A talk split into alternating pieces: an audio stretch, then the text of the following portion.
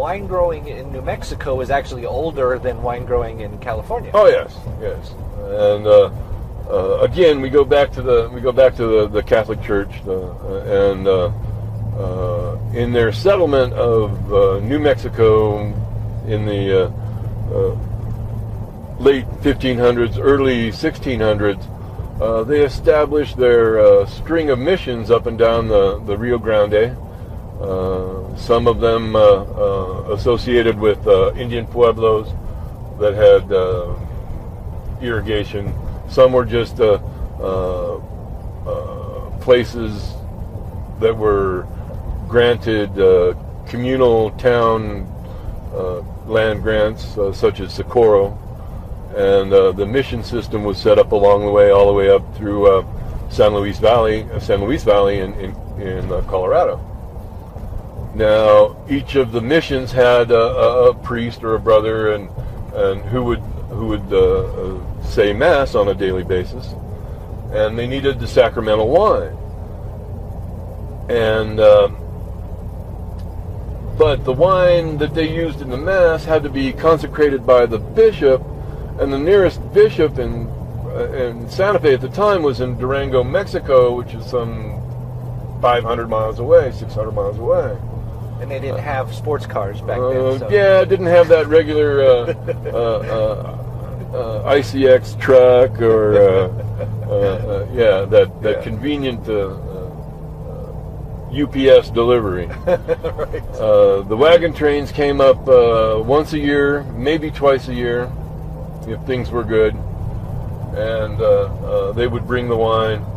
But in 1633, uh, down near Las Cruces, in the Ubas Mountains, Ubas being grapes uh, in Spanish, uh, they found grapes, and, and the friars, the Franciscan friars, they were making their own wine, and they were blending it in with the consecrated wine, kind of like a uh, sacramental wine helper uh, so to get them through the through the, the, the, seasons. It was still technically legal. Yeah, well, yes, it, the wine was consecrated right. by the bishops, and so that's their feel-good way of, of, of doing what they were doing. Sure.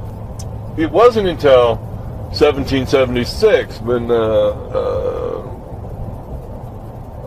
King Carlos V uh, set out some reformations of the New World and uh, included in that ref- Reformation of, of uh, 1774, uh, it did take a while to for the news to get to the New World. Right.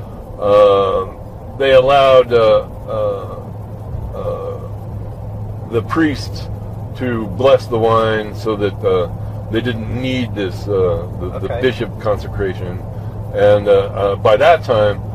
they also had a bishop in Santa Fe, so the bishop could also um, would, would perform the duties. But okay. for the outlying missions, uh, uh, the priests could do it, could do their thing. Yeah.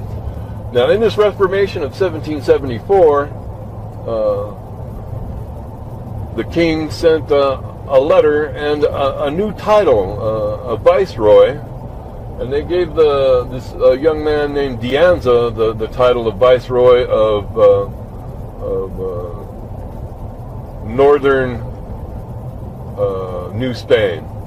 That included uh, Santa Fe, New Mexico, Arizona, and California, and and Texas.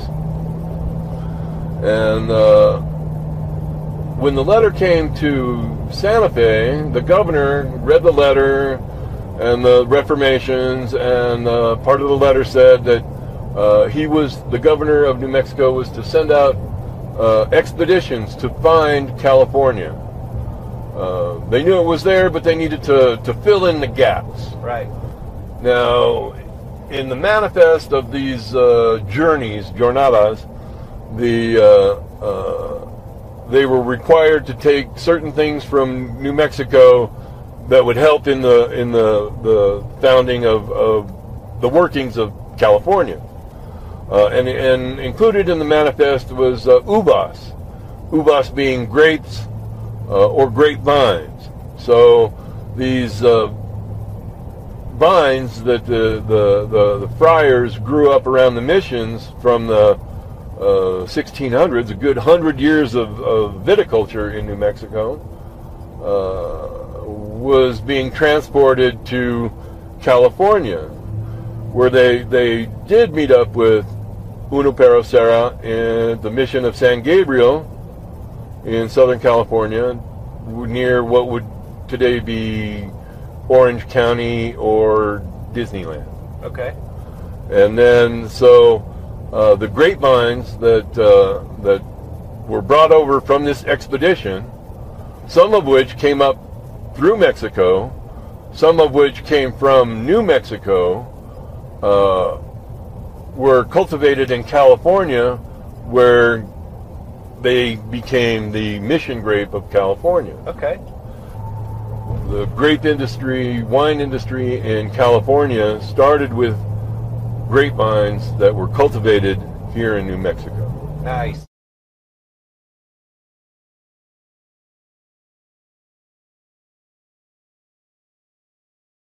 I know who you are. I know what you want. If you're looking for print and radio ads, I can tell you that's not what I do. But I do have a particular set of skills. Skills I have acquired over a very long career. Skills that make me a godsend for business owners like you. If you hire Ken Collins Marketing to build your website, people who look for you online will be able to find you. But if you don't, they will look for you. They won't find you. And you'll go out of business. KenCollinsMarketing.com